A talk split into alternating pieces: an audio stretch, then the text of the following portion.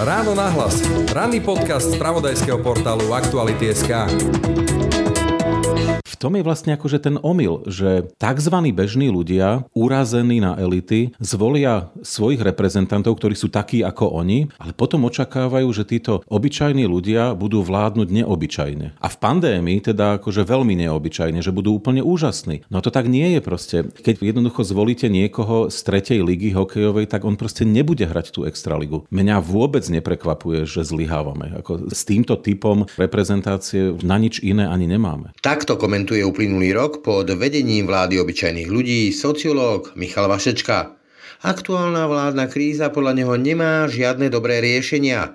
Rozvrat koalícií tak bude pokračovať a v horizonte roka tu môžeme mať predčasné voľby. Nás čakajú dlhé mesiace zahnívacieho procesu, kde tá vláda nezmení svoj štýl vládnutia, vzťahy vo vnútri sa nezmenia. Čiže nemôžem povedať, že nás čaká nestabilita, pretože to je horšie. Tá vláda je v podstate v stave... Ničia? Tak zahnívania, ale to už je v podstate klinická smrť v tom zmysle, že takáto vláda už neurobí nič zmysluplné. Tí, čo očakávajú, že to toto bude tá výborná vláda, ktorá niečo dokončí, urobí zásadné reformy, tak v tejto podobe to tak už nie je. Kľudne jej môžu držať palce, ale v podstate týmto momentom sa skončili akékoľvek pekné snahy. Od volieb uplynul iba rok a Slovensko už čelí nielen zdrvujúcej pandémii, ale aj vážnej politickej kríze, v ktorej ide vládnym politikom doslova o všetko.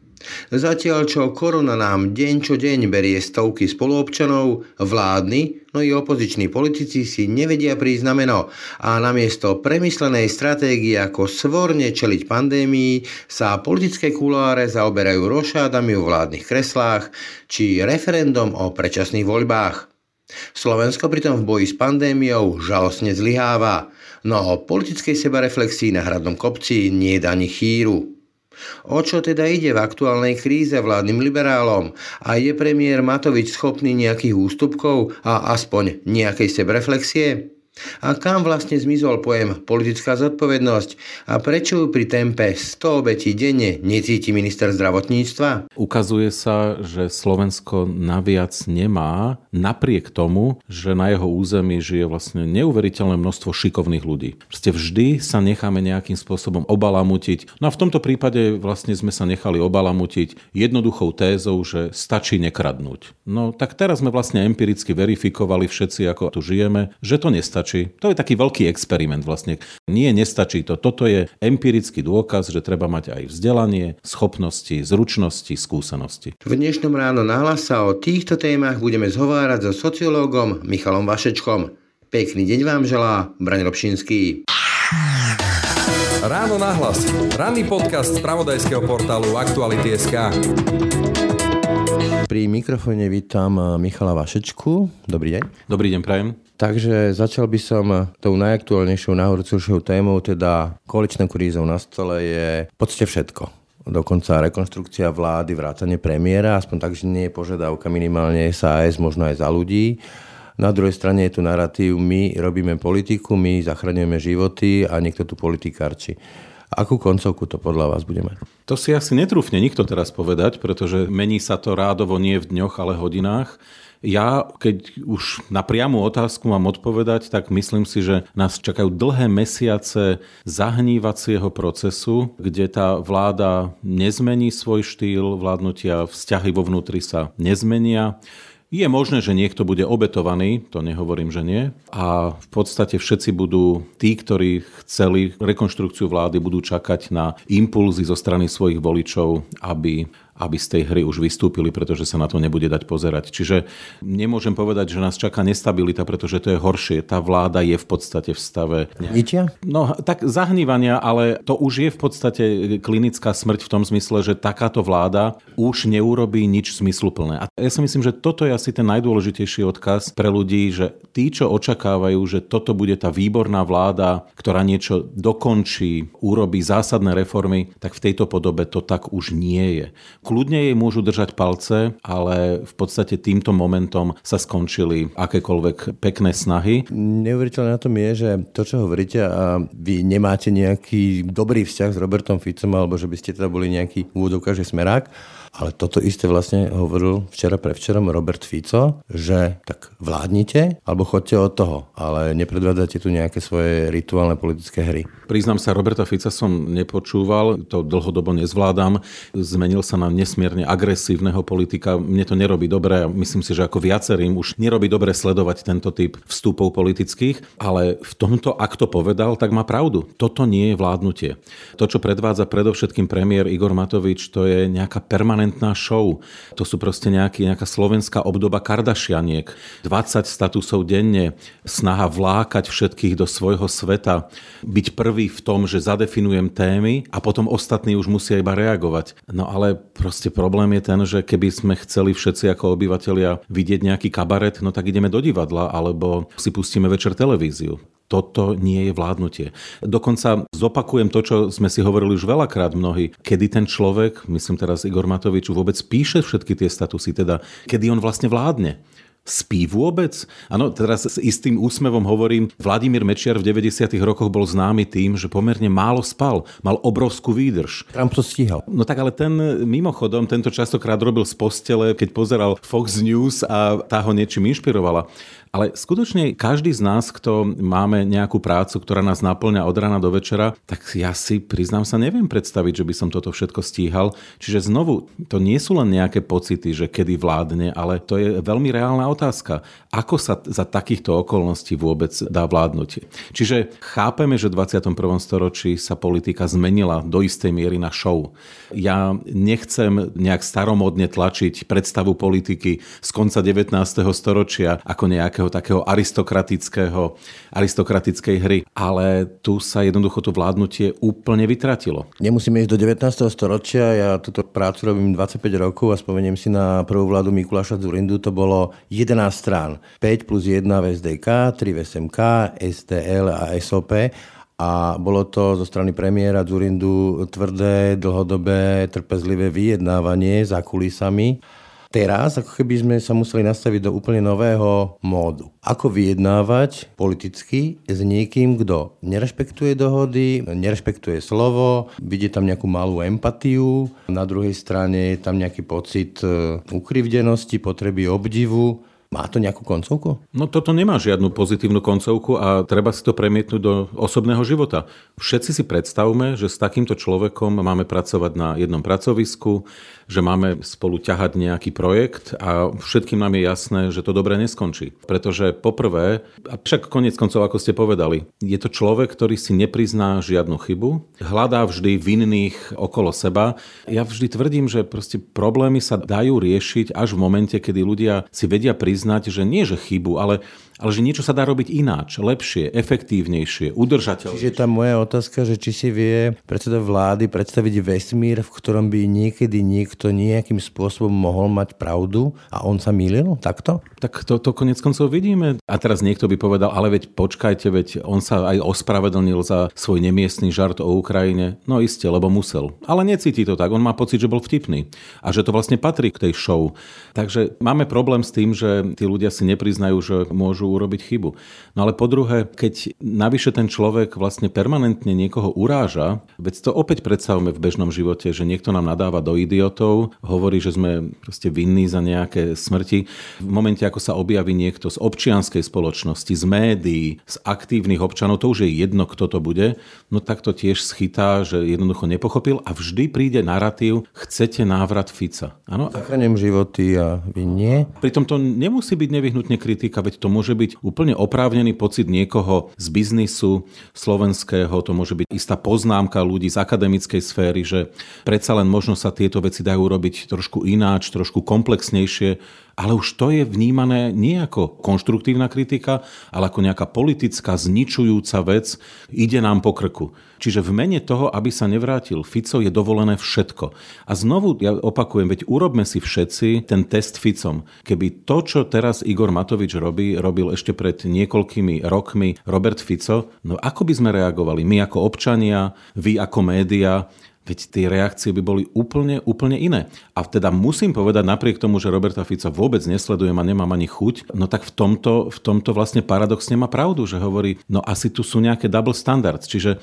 kilometre. Dobre, ale povedzme, že rady odborníkov pri, keď si spomínali, že predstavme si, že je to takto na pracovisku alebo doma, takýto model, tak tá rada odborníkov znie, prestrínite všetky vzťahy, akékoľvek komunikácie a choďte preč od toho. Ale ako sa dá ísť preč od niekoho, kto je predsedom vlády? No nedá sa. Tam je problém samozrejme s osobnostnými charakteristikami. Ľudia, ktorí nevyžarujú veľkú empatiu a nie sú pripravení na kooperáciu, tak by jednoducho nemali nič riadiť. A keď, tak iba vlastnú firmu, kde sú si sami pánom. No a to je problém. Igor Matovič presne takto žil doteraz. On bol majiteľom svojej firmy, bol majiteľom svojej strany, ktorá vlastne stranou nikdy nebola. A to všetci vieme. Takže on vlastne nie je pripravený na obrovské kompromisy, ktoré treba robiť každú hodinu, každý deň. Veď spomeňme si, takto vládli aj Robert Fico, takto vládla Iveta Radičová, takto vládol Mikuláš Zurinda. Častokrát za cenu aj istého poníženia, snahy vydiskutovať si... Spomínam si, jeden, napríklad... spomínam si jeden príbeh, keď Jozef Migaš ako predseda parlamentu hlasoval za pád vlastnej vlády, teda vlády Mikuláša Zurindu. A prešlo sa to. No iste, lebo si ho Mikuláš Zurinda hneď zobral a išli sa po prechádzať na tú slávnu hrádzu Bratislavskú a prechádzali sa dovtedy, kým si veci nevyjasnili. Ako keby prišla úplne iná generácia, ktorá začala hrať bez pravidel. A teraz to naozaj nemyslím už iba na Igora Matoviča, pretože to je ďaleko širší problém, ktorý vidíme v tom, ako sa tí partnery prestali počúvať. To sa chcem spýtať, že v podstate doteraz to bolo v politike tak, že prešlo sa cez komunál, prešlo sa cez opozičné nejaké rokovania, nejaké SDK povedzme a tak ďalej. Teraz, poviem, minister vnútra nikdy v živote politiku nerobil, ani na obecnej úrovni. Minister dopravy, deto. Veronika Remišová tiež ako nebola účastná nejakých veľkých rokovaní ako keby zmizlo niečo také, čo sa volá politická profesia, že je to remeslo. No samozrejme, že je to tak, ale nie je to tak u všetkých, aj dokonca v tej vládnej koalícii. Najviditeľnejšie je to práve v Olano. To je, pre mňa vlastne ani nie je politická strana, to je také nejaké spoločenstvo vzájomnej adorácie, takej vzájomnej, tak akože hladkajú ego, akí sú skvelí, ako to dobre robia, akí sú morálni. Neustále ten opakujúci sa narratív. My to myslíme dobre, my sme neprišli kradnúť, my to myslíme dobre. No ale to pri vládnutí, ak mám povedať veľmi nepríjemne, to je iba jedna, aj keď veľmi dôležitá, prerekvizita. Áno, teda nejaká podmienka, že teda to myslím dobre, ale ešte musí mať aj nejaké vzdelanie, nejaké schopnosti. Všetky. No a samozrejme, ako musím niečo ponúknuť tým ľuďom, hej, ako sa hovorí, že musím e, niečo veľmi reálne tým ľuďom odovzdať, čo oni uvidia. No a k tomu to vôbec neprichádza. A vôbec to nie je tak, že je to kvôli iba pandémii. Samozrejme, že pandémia skomplikovala život nám všetkým. Ale pozor, aj v Európskej únii, aj v Európe celkovo, aj vo svete sú konkrétne vlády, ktoré dokonca počas pandémie boli tak presvedčivé, že ich podpora stúpla. Nie, že stagnuje, ale dokonca stúpla. Takže vyhovárať sa na pandémiu v tomto prípade je trošku ako nemiestne, pretože ten pokles popularity pre vládu, pre jednotlivé časti tej vlády a pre premiéra ako takého je bezprecedentný. Ja znovu zopakujem, však tie čísla sledujem dlhodobo, toto som nevidel posledných 25 rokov, aby v tak krátkom čase niekomu tak neuveriteľne rýchlo klesla podpora. Keď sa vrátim k, teda k tej aktuálnej kríze, na druhej strane iniciátorom tejto krízy je de facto Richard Sulík, ktorý celé dlhé mesiace, ako to povedať slušne, držal a držal a držal, keď počúval, ako má skopať hroby, ako je viny za tisíce životov. Na druhej strane nie raz kládol nohu do dverí pri tých opatreniach vlády, riešiacich pandémiu, chcel riešiť raz gastro, raz otváranie obchodov, raz neviem čo všetko možné.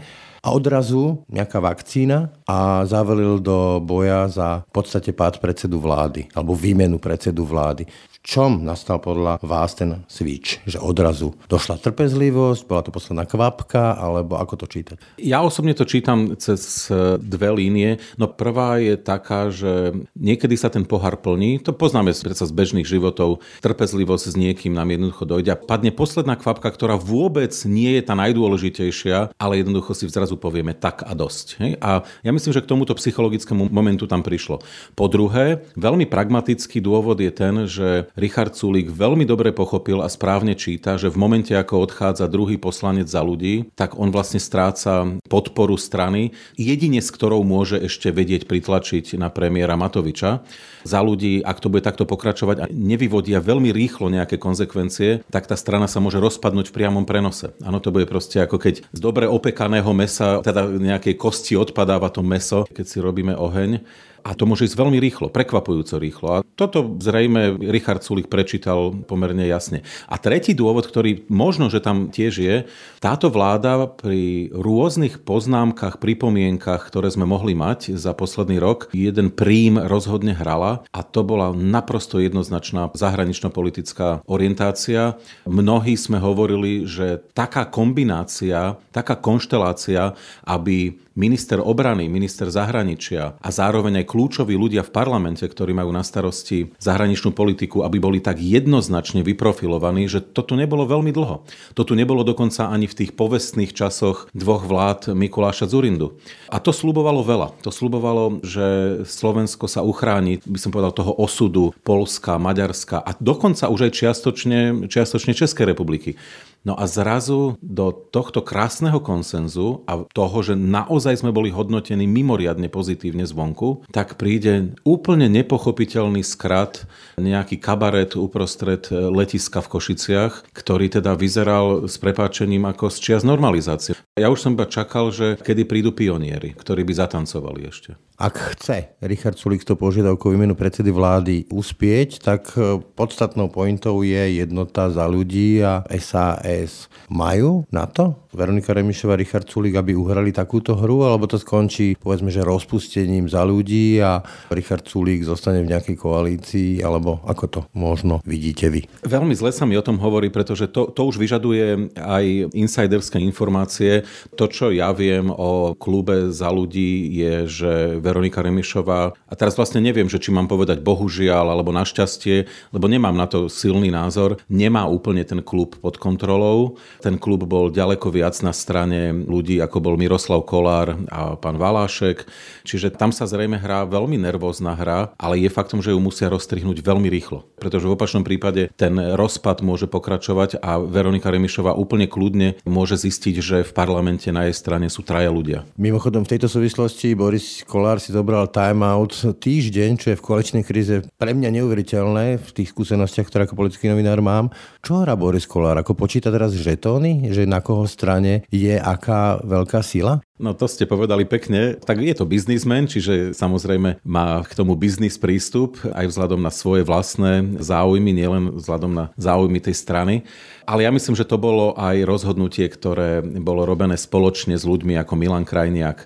Nezabúdajme, to spojenectvo je, je veľmi prirodzené medzi Igorom Matovičom a Borisom Kolárom. Práve preto, lebo Igor Matovič toleruje zatiaľ úplne všetko, čo sme rodina robí a nie všetko, ako sa hovorí, je také, ako bolo slúbované pred rokom.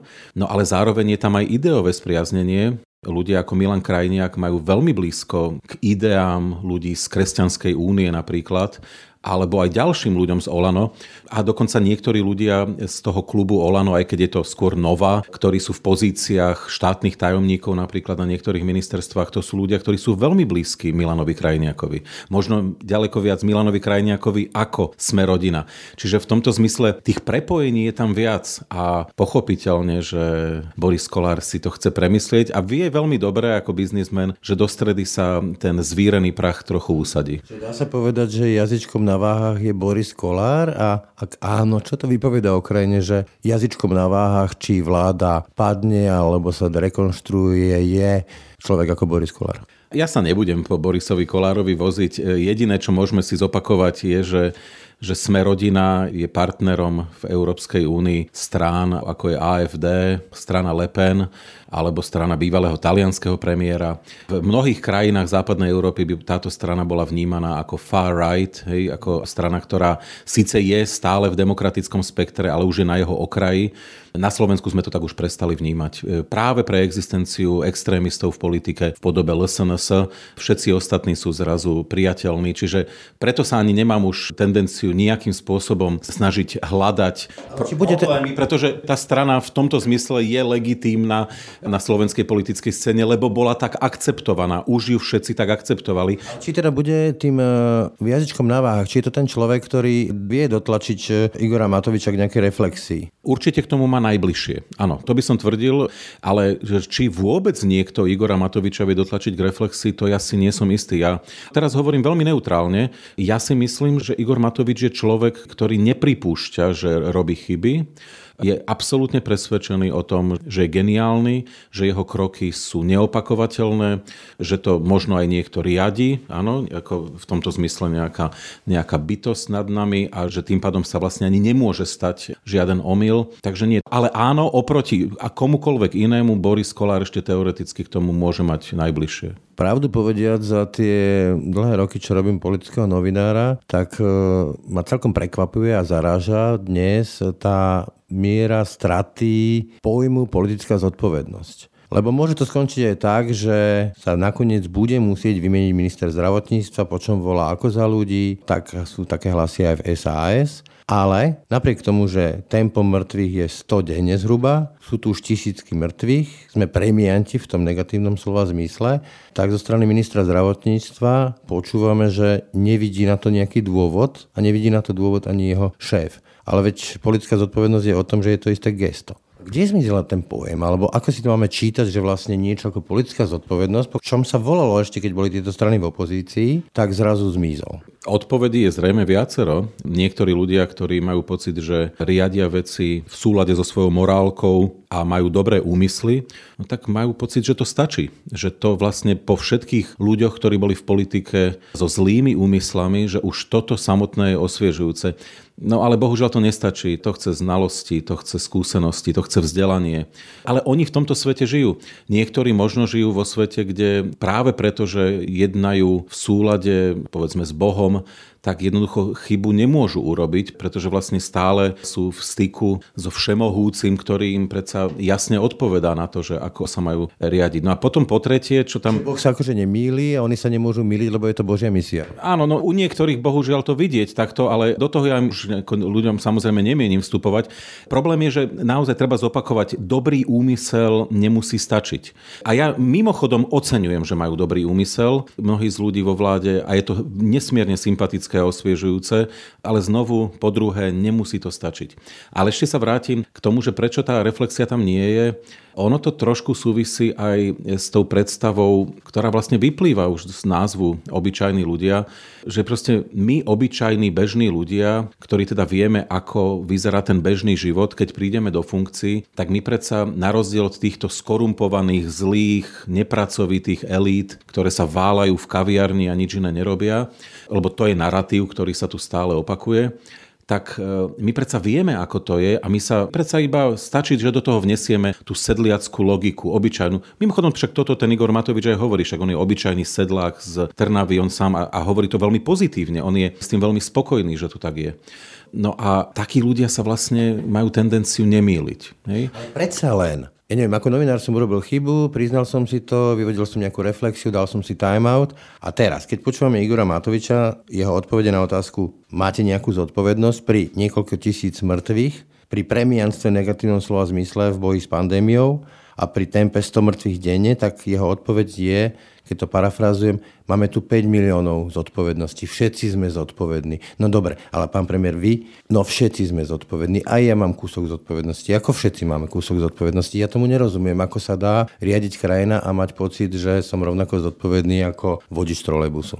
To už iba s prostriedkami sociálnej psychológie vieme zhodnotiť. No tak úspechy sú moje a neúspechy sú všetkých ostatných. Hej, to sa zdieľa. Takto k tomu pristupujú mnohí, ale znovu sa vrátim obsedantne k tomu, že takto to vyzerá, keď prídu do politiky ľudia, ktorí s ňou nemajú skúsenosť, alebo nemajú skúsenosť, by som povedal, dobrým vychovaním. Hej, to, čo sa v Bratislave volá kinderštúbe. Jednoducho niekto nám vysvetlí už v detstve, ktoré veci sa robia, ktoré veci sa nerobia. Čo môžeš povedať v istých situáciách, čo by si nemal. Že existujú pravidlá hry, že existuje tabu, že existujú zakázané témy, zakázané slova, ktoré sa nepo... Ja tiež by som teraz vedel použiť nejaké vulgarizmy, ale neurobím to. Alebo nebudem urážať nejakú etnickú skupinu alebo sexuálnu skupinu, pretože viem, že sa to nepatrí, lebo by som niekoho mohol stigmatizovať. No ale istý typ ľudí toto v sebe nemá. No a ja pri všetkej úcte vidím, že teraz takíto ľudia prišli k moci, oni tomu úprimne nerozumejú, prečo by to nemali robiť. Akože nalajme si čistého vína, povedzme si pravdu, nech je hoci ako drsná, nepríjemná, vulgárna, uražajúca? Áno, tak to konec koncov mnohí ľudia aj z radikálnych extrémistických strán presne kvôli tomuto sú úspešní, že sú to, čo sa v angličtine volá, že sú tabu breakers, že oni prebijú to tabu, oni povedia, že ten multikulturalizmus nefunguje a tie ženy si za to môžu sami, že ich znásilnili. Áno, a všet... Cigáň je proste cigáň a nie Rom. Presne tak. A to je vlastne pre istý typ populácie nesmierne osviežujúce, že konečne niekto tak dobre hovorí, ako, ako sa hovorí teraz. To poviem presne tým ich slovníkom, ako mu zobák narástol. No a v tom je vlastne akože ten omyl, že tzv. bežní ľudia, urazení na elity, zvolia svojich reprezentantov, ktorí sú takí ako oni, v niečom aj banálne rozmýšľajú o veciach, nemajú to premyslené, ale potom očakávajú, že títo obyčajní ľudia budú vládnuť neobyčajne. A v pandémii teda akože veľmi neobyčajne, že budú úplne úžasní. No to tak nie je proste.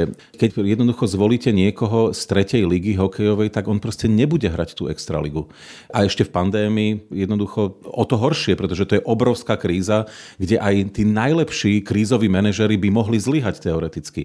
Mňa vôbec neprekvapuje, že zlyhávame. Ako s týmto typom reprezentácie na nič iné ani nemáme. Ešte vrátim k tej vládnej koaličnej kríze. Ak by to povedzme dopadlo tak, že SAS za ľudí to neuhrá, Igor Matovič zostane predsedom vlády a oni odídu povedzme, Napadá mi vrátiť sa do minulosti, do druhej Zurindovej vlády, ktorá bola postavená alebo vysela na šnúrkach od gati takých ľudí ako exkomunista Arvaj alebo ex-HZDS pán Polka, či nákupom poslancov, nazvime to pracovne takto.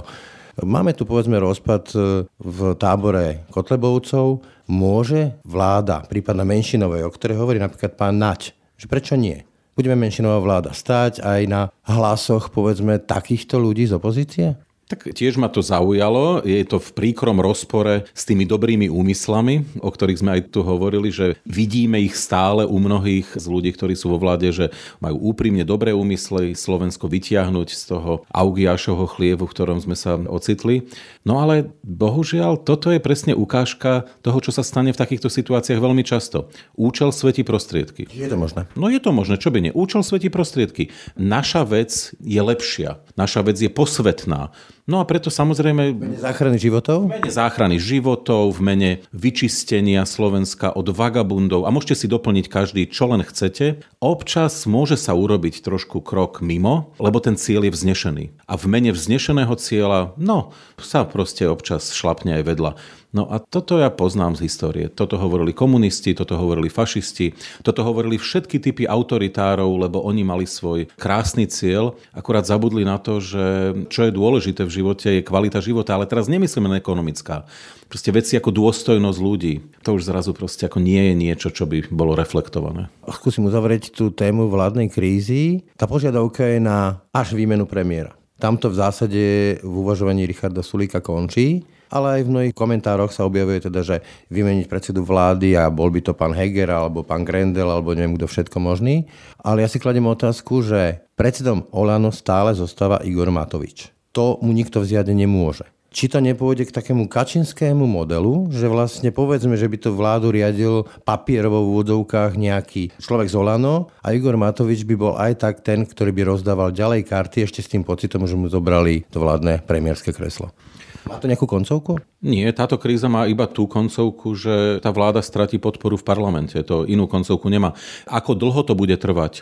Či cesta k tomu je menšinová vláda, zahnívajúca vláda s podporou povedzme pár poslancov, ja neviem, za ľudí. To už teraz špekulujeme. Na konci toho je strata podpory v parlamente a jednoducho to, že bude sa s tým nejako musieť naložiť áno, môžu tú vládu držať za veľmi neštandardných okolností s podporou pre mňa za mňa jedného, jednej časti klubu LSNS alebo kohokoľvek iného. Dobre, máme to na druhej... Veľmi, pomerne veľmi dlho. Viem si to predstaviť ešte aj nejakého 3 štvrte roka, rok, ale keď sa niekto spýta, že či v tejto podobe majú šancu dovládnuť ešte 3 roky, myslím si, že nie. Na druhej strane to máme ale už rozbehnutú petičnú akciu za referendum, za predčasné voľby. Objavili sa už relevantné právnické hlasy, že je to neústavné, myslím skracovanie volebného obdobia z hľadiska toho štvoročného mandátu poslancov, ale to teraz nechajme bokom. Vidíte reálnu možnosť predčasných volieb, či už tým tlakom, ktorý by nejaké prípadné referendum vyvolalo na poslancov, alebo takým tým, ako hovoríte vy, pozvolným rozpadom a rozkladom tej politickej scény? No samozrejme, že to vidím. Ja si aj myslím, že príde k predčasným voľbám, ale nie tento kalendárny rok. Ale tento kalendárny rok zažijeme teda ten proces rozpadu v tej miere, že viacerí, aj ktorí si ešte dnes vôbec neželajú predčasné voľby, tak budú tie predčasné voľby chápať ako vykúpenie v tom ďalšom roku. A akú mapu by nám tie predčasné voľby asi podľa vás nakreslili? Veľmi ťažko povedať, ale vrátim sa k tej téze, že kto kritizuje vládu Igora Matoviča, chce návrat Fica. Bojím sa, že najväčším pracovníkom na návrate, potenciálnom návrate Fica s Pelegrínim je práve Igor Matovič. Nehovorím to už ani nejako nič prekvapujúce, nemyslím si, že som prvý, ale pokiaľ tá vláda bude takto nevládnuť, ale vlastne predvádzať nejakú zlú show, tento zlý kabaret ešte dlhé mesiace, no tak pochopiteľne oni nejaký rok, rok a pol, odpoveď na to zo strany voličov príde nemilosrdná. A ja chcem zopakovať, už teraz Smer a Hlas má blízko 35% a to sú ešte veľmi ďaleko od svojich najväčších výšin, ktoré dosiahli v 2012, keď získali skoro 45%. Že by sa to mohlo v nejakej podobe zopakovať? No prečo nie? Takým tým e, leitmotívom obhajoby zo strany Igora Matoviča alebo zo strany Olano tých prípadných chýb, ktoré robia a nezvládanie pandémie a tak ďalej, je také až to teatrálne zatváranie od pána Kičuru, cez pani Jankovskú, proste ľudí, ktorí mohli mať maslo na hlave za bývalých vlád Roberta Fica. Keď to sa im napríklad u pani Jankovskej, tak až demonstratívne najprv pustia, dajú jej nejaký náramok, zoberú 100 tisícovú kauciu a v zápäťu znova zavrú do väzby. Neprekračuje toto už trošku hranice toho, čo sa volá spravodlivosť a nie je to viac o teraz sme u moci my a ukážeme vám to, alebo vytlačíme z vás nejaké priznanie? Ťažko sa mi to posudzuje. Ja nie som právnik a veľmi úprimne hovorím, že mám k tým témam ďaleko, ale áno, v nejakom momente už aj mňa to napadlo, že aj tu hráme nejakú hru s kukláčmi pre občanov. Pre mňa bude predsa rozhodujúce to, že či sa ľudí, o ktorých teda je celkom zrejme, že nejaké maslo na hlave majú, či sa ich naozaj podarí odsúdiť, pretože pravdu povediac, keď sa budú robiť chyby práve v tejto časti a že niektorí ľudia budú môcť dokonca kto vie, či neoprávnene namietať, že celý ten proces vyšetrovacej väzby nebol úplne štandardný, no tak e, ak tí ľudia nakoniec budú oslobodení, tak vlastne padá celý narratív toho, prečo táto vláda, vlastne prečo tejto vláde mnohí odpúšťali jej niektoré veľmi neštandardné správania. Lebo to je tiež to posledné, čo mnohých drží pri podpore tejto vlády. My už od vás nečakáme nejakú zásadnú reformu. My od vás dokonca ani nečakáme to, že posunie posuniete Slovensko štruktúrálne v tom zmysle, že budete podporovať startupy a dostaviate diálnicu. To sa tak berie, že však vieme, že to nebude fungovať úplne dokonale. Ale skúste aspoň postrážiť proces potrestania tých, ktorí potrestaní majú byť. No. Vyzerá toto ako snaha o spravodlivosť alebo snaha skôr o pomstu? No, priznám sa, že áno, začínam váhať. Ja som nikdy to nebral tak, že tam nejak veľmi z toho trčí snaha o pomstu. No je to bohužiaľ príbeh toho, že na veľkú dieru sa občas žiada veľká záplata a niektorí to takto začali brať. Čiže možno, že tento narratív u mnohých je, rozhodne je u niektorých voličov. Áno, lebo to zase nemôžeme byť slepí k tomu, že ľudia dnes o tom hovoria predovšetkým takto. Hlavne nech táto vláda potrestá, teraz to poviem veľmi ľudovo, tých vagabundov a vlastne už iné očakávania ani nie sú. No, čiže vlastne tá vláda by mala vedieť, že ona do toho by vôbec nemala zasahovať, ale mala by vytvárať priestor preto, aby súdnictvo, aby prokuratúra fungovali v nejakom slobodnom prostredí. No, či to tak bude aj po všetkých zmenách, ktoré prebehli na prokuratúre, no ja si to netrúfam povedať. Veľmi úprimne, ale tiež viem, kam mierite svojou otázkou, že tiež som za posledné dni začal mať z toho rozpačitejšie pocity ako povedzme pred pol rokom. Naposledy, keď sme sa rozprávali, tak ste vyhlasili, že pandémiu riadíme metodami a spôsobmi ako klanová spoločnosť 19. storočia keď by sme zhrnuli, povedzme, nielen tú pandémiu, ale teraz celé to politické pnutie, tú krízu, Ako teda riadíme politiku a krajinu? Akými metodami? Ako by ste to vyzglosovali? ono, zopakujem to, čo už som aj hovoril. Slovensko má istý typ politickej kultúry. Ja teraz nehovorím o tom takým tým žurnalistickým spôsobom, že dobrá alebo zlá politická kultúra, slabá, silná, áno, vulgárna alebo slušná, ale istý typ a ten, ja by som ho nazval parochiálno-autoritársky, to znamená ten parochiálny typ, ten je typický práve pre kmeňové spoločnosti spoločenstva s vysokým klientelizmom, áno, v zmysle prepojenosti sociálnych sietí. No a ten autoritársky typ je typický pre spoločnosti, ktoré sa modernizujú, ktoré sa, by som povedal, zhrčia okolo jedného silného lídra, ktorý ich vedie. To bolo typické aj v západnej Európe, v Nemecku to bolo typické práve tou podporou pre cisára Wilhelma alebo neskôr pre Adolfa Hitlera. A my vlastne v tej fáze hľadania silného lídra sme stále. Bol to Vladimír Mečiar, potom to bol Robert Fico, Teraz pre niektorých sa ukazuje, že je to Igor Matovič. Proste máme snahu identifikovať niekoho, kto nás prevedie cez, by som povedal, ten zarúbaný les a vyvedie nás na čistinku. Ktoré storočie? Áno, správne sa pýtate, v západnej Európe oni majú to, čo sa volá participatívna politická kultúra. Neznamená to, že my to na Slovensku nemáme, ale u nás vlastne všetky tie tri typy politickej kultúry, parochiálna, autoritárska, aj participatívna, existujú vedľa seba. Oni tak trošku zápasia medzi sebou.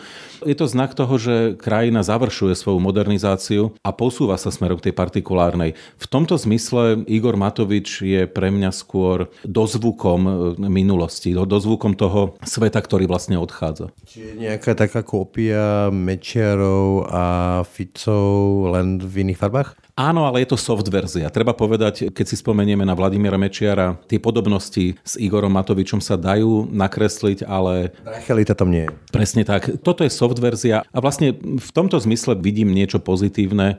Politická kultúra aj z minulosti zostala, niektoré vzory správania bohužiaľ sú tie isté, ale predsa len modernizácia pokračuje v tom, že už aj ľudia, ktorí vlastne prichádzajú z prostredia takto rurálneho, z prostredia, ktoré bohužiaľ zatiaľ neprišlo veľmi styku s veľkým svetom a aj sa tomu veľkému svetu vyhýba, predsa len sa na to prostredie lepia a pomerne rýchlo isté vzory správania, ktoré v budúcnosti snáď umožnia, aby Slovensko bolo krajinou, ktorá bude slušnejšia, nielen v tom zmysle, že sa nebude kradnúť, ale slušnejšia aj svojou politickou kultúrou. Keď e, sme sa vrátili k Vladimírovi Mečiarovi, tak mne sa vracajú také spomienky na tie časy, na tie babky Mečiarovky. Keď si čítam sociálne siete a vidím tam povedzme priaznivcov Olano, ako hovoria o Richardovi Sulíkovi zrazu, že je starý známy Penťák, že je starý známy kamarát Kočnera, že chce návrat mafie a že je dohodnutý a neviem čo všetko možné.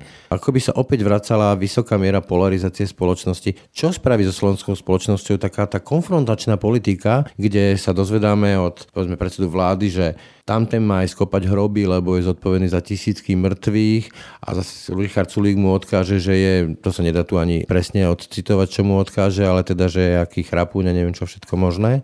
No, ja iba doplním, že tento typ konfrontačnej politiky vlastne Slovensko za posledných 30 rokov nikdy úplne neopustil. To, čo je nové, je, že prišla k moci vláda, ktorá vystriedala tých, ktorí boli nositeľmi v minulosti tejto konfrontačnej nálady, konfrontačných ťahov, čo boli ďaleko viac Robert Fico a pred ním Vladimír Mečiar, ako napríklad v minulosti povedzme SDKU alebo SDL konec koncov alebo ja neviem, SOP ma napadá pána Šustera. Čiže to, čo je nové, je, že tento typ konfrontačnej atmosféry je dneska šírený zo strany ľudí, ktorí sa vlastne hlásia k tomu étosu budovania moderného Slovenska, slušného Slovenska, No a samozrejme, že tú krajinu môže polarizovať ďalej a vlastne ju multipolarizovať, pretože dnes tie staré zákopy, ktoré bohužiaľ máme na Slovensku vykopané od začiatku 90. rokov, tí, čo boli za Mečiara, tí, čo boli proti Mečiarovi, tí, čo boli za Fica, tí, čo boli proti Ficovi, tie sa dneska preskupili. Áno, dnes je ten svet nepomerne zložitejší a z toho bipolárneho slovenského sveta sa stal vlastne multipolárny. Ale konfrontácia neustala a dnes už nejde len zo strany napríklad toho Roberta Fica, ktorého sme spomínali, ale aj zo strany, zo strany Igora Matoviča, od ktorého vlastne by to čisto teoreticky mnohí neočakávali. A mimochodom, práve v takejto dobe, kde sa majú dodržovať nejaké opatrenia, kvôli pandémii, spoločnosť má byť čo najviac zomknutá, aby tomu čelila, nie je rozdelená. Tak to je druhá vec, ale myslím si, že ľudia ako Igor Matovič takto o svete nerozmýšľajú, že to je naša konštrukcia, že snažíme sa vnímať svet cez nejaké racionálne argumenty, ktoré hovoria, že polarizácia vo všeobecnosti škodí, že lepšia je spolupráca ako konfrontácia. V politike to ale môže fungovať úplne opačne. Najprv musím masívne polarizovať spoločnosť a potom som ten, kto vlastne tú spoločnosť riadi, usmerňuje. Som to ja, ktorý vyvedie tú spoločnosť z tých problémov.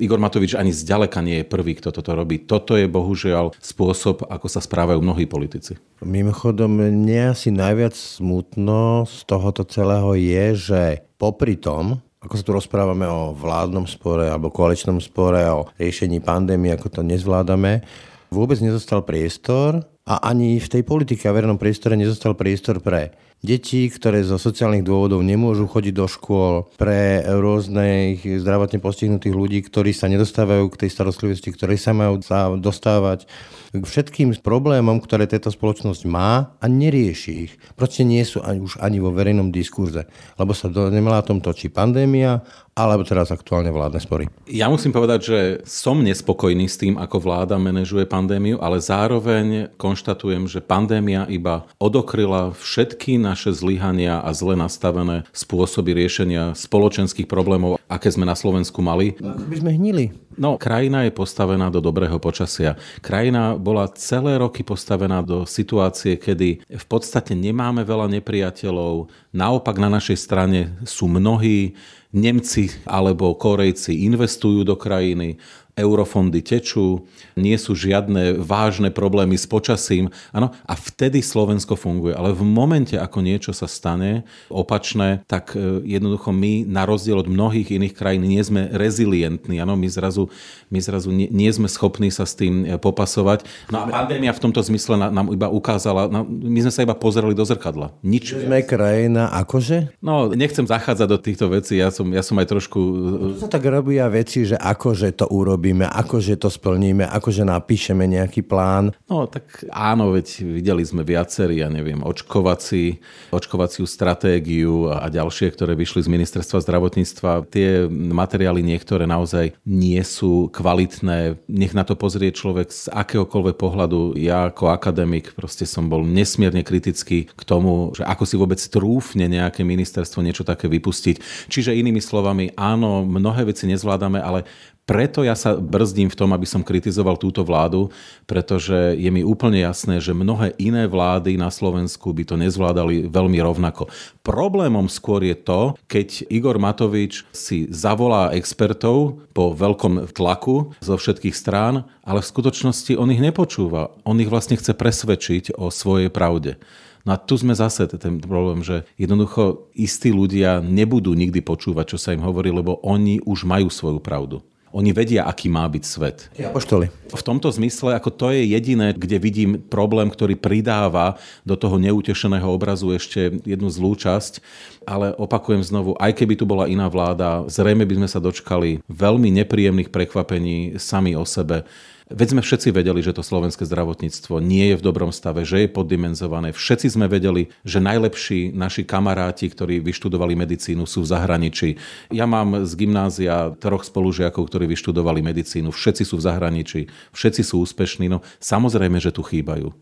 Úplne na záver. Je v podstate rok po voľbách. Mali sme tu Roberta Fica, mali sme tu Baštrnáka, Kočnera, Dobroslava Trnku, Kováčika prišla zmena, malá prízmena a máme tu teraz toto. Nemáme naviac? Toto je niečo, čo ma prenasleduje asi najviac e, momentálne, že ukazuje sa, že Slovensko naviac nemá napriek tomu, že na jeho území žije vlastne neuveriteľné množstvo šikovných ľudí. Ja to vidím opakovane v zahraničí, tak teraz som sa zo Slovenska už nejaký čas nedostal, ale za posledné roky vidieť ako je relatívne malá krajina, relatívne, je schopná vyprodukovať pomerne veľmi šikovných ľudí z rôznych oblastí, bolo pre mňa obrovskou satisfakciou vždy. Lenže tí ľudia uspievajú vonku. No, čiže napriek tejto našej, našim schopnostiam je nejaký problém, že nevieme identifikovať tých ľudí a dať im e, dôveru, ktorí by tú krajinu mohli riadiť na úrovni 21. storočia. Proste vždy sa necháme necháme nejakým spôsobom obalamutiť.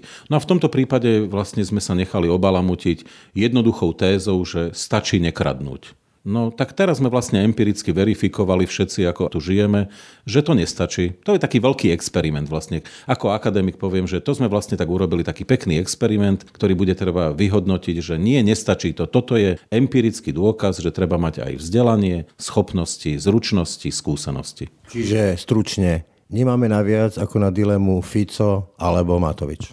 Áno, momentálne to tak vyzerá. Kiež by sme mali na niečo viac, ale áno, sme išli vlastne z jedného extrému do druhého. Nevieme to ako keby znormálniť a dostať sa do štandardnej politiky, ktorú v skutočnosti ľudia vyžadujú. Ja to vidím z dát sociologických výskumov, že ľudia vlastne chcú tú politiku vidieť ináč.